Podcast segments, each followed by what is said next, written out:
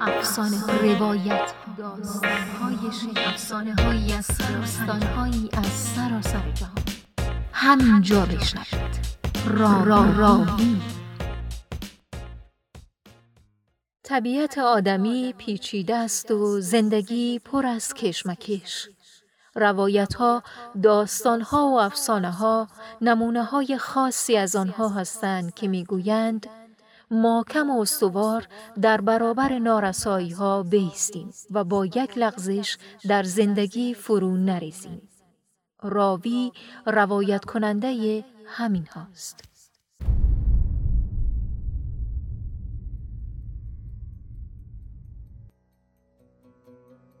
سلام در بین مردم ما چیزهایی وجود دارند که سینه به سینه منتقل شدن. بعضی از این داستانها سر به اسطوره می‌زنند. اسطوره روح جمعی یک ملت است.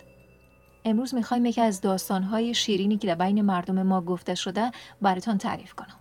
داستان مسلمان شدن شاه بربر و دست قشمشم و یا حضرت علی.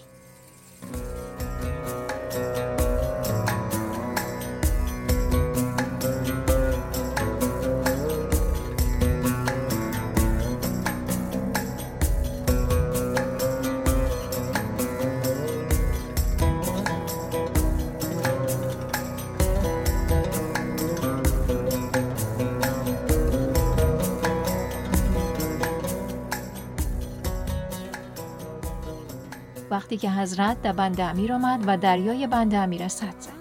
بعضی جاها را با شمشیر بعضی جاها را با پنیر و بعضی جاها را با حیبت و حالا با همین نام ها مشهور هستند.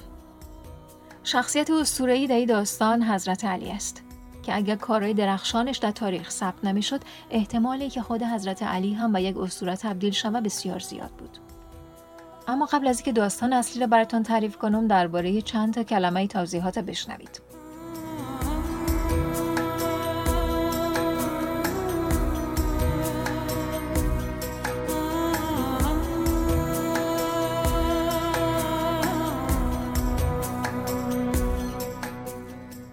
اجدها یا اجدر؟ این اجدها به اندازه یک قله بزرگ بوده. تنها دومش کیلومترها طول داشتن.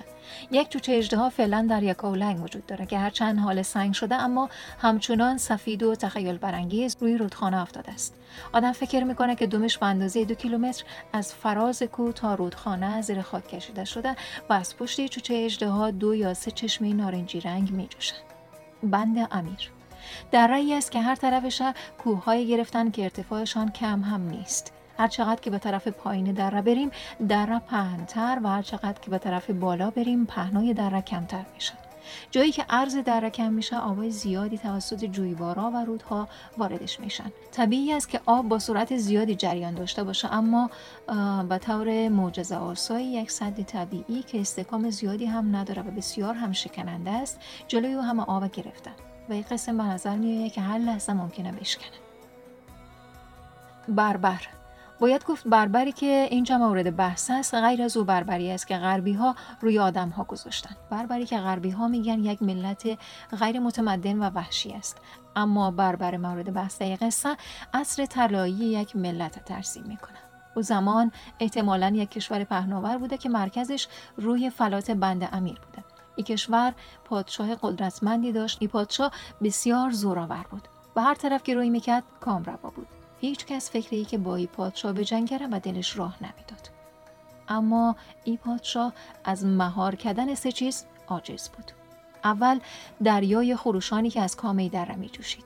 روزی نبود که شکایت خرابی زمینای کشاورزی به گوش پادشاه نرسد. پادشاه هم کارهای زیادی کرده بود اما سدهایی که می ساخت تا وقتی بود که دریا طوفانی نمی‌شد. وقتی که دریا کمی نرمی کشید صد مثل یک پرنده و پرواز در می آمد. هرچقدر که پادشاه تعداد کارگرا را اضافه می کرد نتیجه کمتری می گرفت. خلاصه که مهاری دریا پادشاه را خسته کرد. دوم پیدا شدن اجده کوه پیکر و کوههای بامیان. اجده های وحشی که وقتی از غارش بیرون می‌شد سنگ و چوب و خزنده و پرنده در لحیب نفسهایش آتش می گرفت. تازگی ها یک چیز دیگه هم به مشغله های فکری شاه اضافه شده بود. آوازه قهرمانی های حضرت علی. شاه که تا او روز در هیچ میدانی شکست نخورده بود از این جنگجو بسیار میترسید. هرچقدر که فکر می‌کرد که از مدینه تا بند امیر فرسنگ ها راه فاصل است اما احتمال ایرم می‌داد که یک روز این جنگجو در مقابلش ظاهر شود حال قصدشی بود که بعد از اینکه دریا را مهار کرد و اجده را از بین برد پیش از او که حضرت علی به سراغش بیاید خودش با یک لشکر بزرگ به طرف مدینه حرکت کنه یا کشته شود یا بکشه اما داستان اصلی را بشنوید.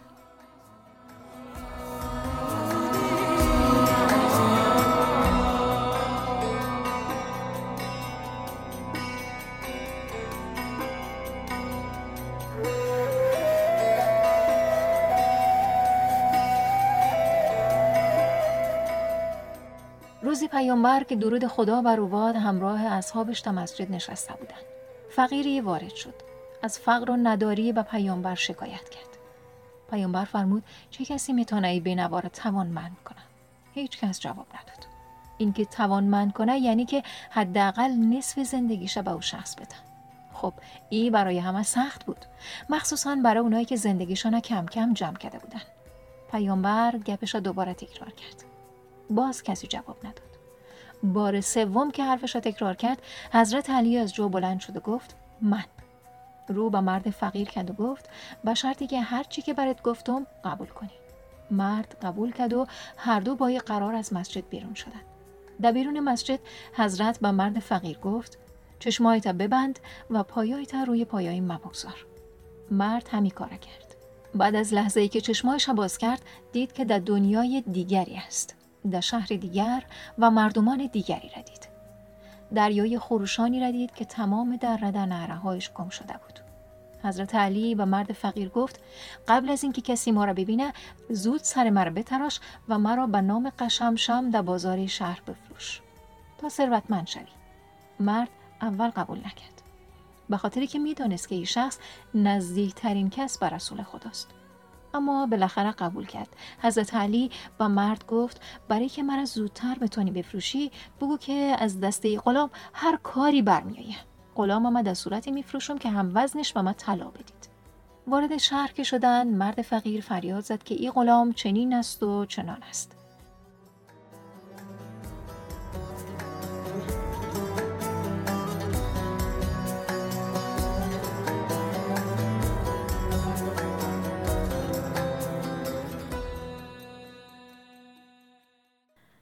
خبر در تمام شهر پیچید. کم کم به گوش شاه هم رسید. شاه هر دو نفر احضار کرد. رو به مرد فقیر کرد و گفت من غلام به همان قیمتی که خودت گفتی می‌خرم. اما به شرطی که غلام این سه کار انجام بده. اگه این کارا رو انجام داده نتانست هم تو رو می‌کشم همی غلامه تا در عبرتی باشه برای دیگران که اینقدر برای فروش کالایشان بازار تیزی نکنن. مرد فقیر با شنیدن این حرف ترسید. اما قشمشم با اطمینان جلو رفت و گفت شرطهای چی است؟ شاه بربر گفت شرط اولی است که جلوی دریا را بگیری. شرط دوم ای است که بامیان بری و اجدهایی را که تازگی ها اونجا را به آتش کشیده بکشی. شرط سوم ای است که علی را از مدینه با دست بسته پیش ما بیاری. قشمشم گفت شرطها را قبول دارم اما باید بعد از انجام این سه کار هم وزن ما طلا و جواهرات به این مرد پادشاه قبول کرد. اول قشمشم همراه مرد فقیر به طرف دریا رفتند. کارگرا به سختی کار می‌کردند. یک تعدادشان یک درخت از ریشه کنده بودن و به طرف دریا می اردن. بعضیشان از سینه کوه تخت سنگای بزرگ سنگ پر می‌کردند. بعضیشان این طرف دریا بودن و بعضیشان او طرف. اونایی که او طرف بودن صدای طرفی ها رو نمیشنیدن. اونایی که این طرف بودن صدای او طرفی ها رو نمیشنیدن.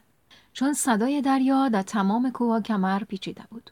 قشمشم رو کرد به تمام کارگرا و گفت تمام شما آزادید. برید به خانه هایتان استراحت کنید. اونا با اشتیاق تمام دست از کار کشیدن. البته باورشان نمی‌شد که یک نفر به تنهایی بتونه جلوی او دریا را بگیره. اما بعدشان هم نمی آمد که یک لحظه در خانه هایشان برن و استراحت کنن. وقتی که کارگرا رفتن قشمشم شمشیرش کشید. چنان به فرق کوه حواله کرد که کوه دو تیکه شد. نصفش روی دریا قلتید وقتی که نصف کوه جلوی دریا را گرفت دریا چنان آرام شد که حتی صدای بال زدن مگس هم شنیده می‌شد. قشمشم بعد از اینکه دریا را بند آورد به طرف بامیان حرکت کرد. هنوز به کوههای بامیان پا نگذاشته بود که اجدها بوی آدمی زاده شنید. سنگ و چوب در لحیب نفسهایش میسوخت. قذبالود به طرف قشمشم حمله کرد. وقتی که نزدیک رسید سرش خم کرد که تومه را بگیره. اما قشمشم چنان با لگت به شکم اجدها کوبید که یک بچهش به سود افتاد و بچه دیگرش یک کولک خود اجدهام کشته شد. از رفتن قشمشم به طرف بامیان مدتی گذشته بود. مردم شهر بربر پیش خانهایشان نشسته بودن و در رابطه با او گپ می‌زدن. بعضیشان می‌گفتند شاید قشمشم از ترس اجدها به کدام جای گریخته باشه. بعضیشان هم می‌گفتند که شاید دلیری کرده و در کام اجدها رفته. بعضیشان هم می‌گفتند او که دریا را صد زده حتما اجدها را می‌کشه. مردم دمی گپ گفت بودند که یک دفعه دیدن یک نفر مثل باد از کوه به طرف شهر آمد. از پشت سرش کدام چیزی کشاله میندازن نزدیک و نزدیکتر شد. مردم دیدن که قشمشم است و چیزی که در دستایش است در واقع ای است که از سر تا دوم ها کنده شده. قشمشم تسمه را پیش پادشاه انداخت و گفت ای هم ها صدای هلهله و شادی تمام شهر گرفت. تمام مردم دعا و جان قشمشم می‌کردن. شاه بیشتر از همه خوشحال بود. گفت حالا اگه علی را دست پیش ما بیاری چندین برابر وزن تو به این مرد طلا میدم. خودت هم کدام مقام و منصب میدم. قشمشم گفت هر چی که زنجیر تناب محکم دارید بیارید که من علی را بیارم. وقتی که زنجیر تناب جمع شد قشمشم رو کرد به شاه بربر گفت من خودم علی هستم. شاه تا شنید خندید. گفت تو را در آسمانا می طلبیدم روی زمین پیدایت کردم. و غلامایش دستور داد که دست و پای حضرت علی را محکم ببندن. شاه گفت از دست تو خواب به چشمایم نمی آمد.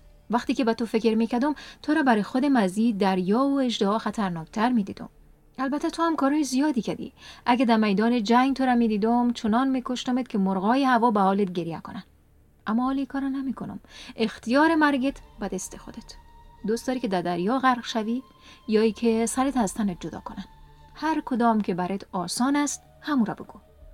حضرت خندید و گفت تو باید یکی از این دو راه انتخاب کنی. یا مسلمان شوی یا یکی کشته شوی. شاه خشمگین شد و گفت تو در حضور من این گپی رو می‌زنی؟ و جلادش دستور داد که سر حضرت علی رستنش جدا کنه حضرت تکانی به خود داد و زنجیرها مثل تارن کبوت از هم گسسته شد. بر روایتی شاه بربر همون لحظه کلمه شهادتین به زبان آورد و مسلمان شد. بعد از او تمام مردم دین اسلام پذیرفتند.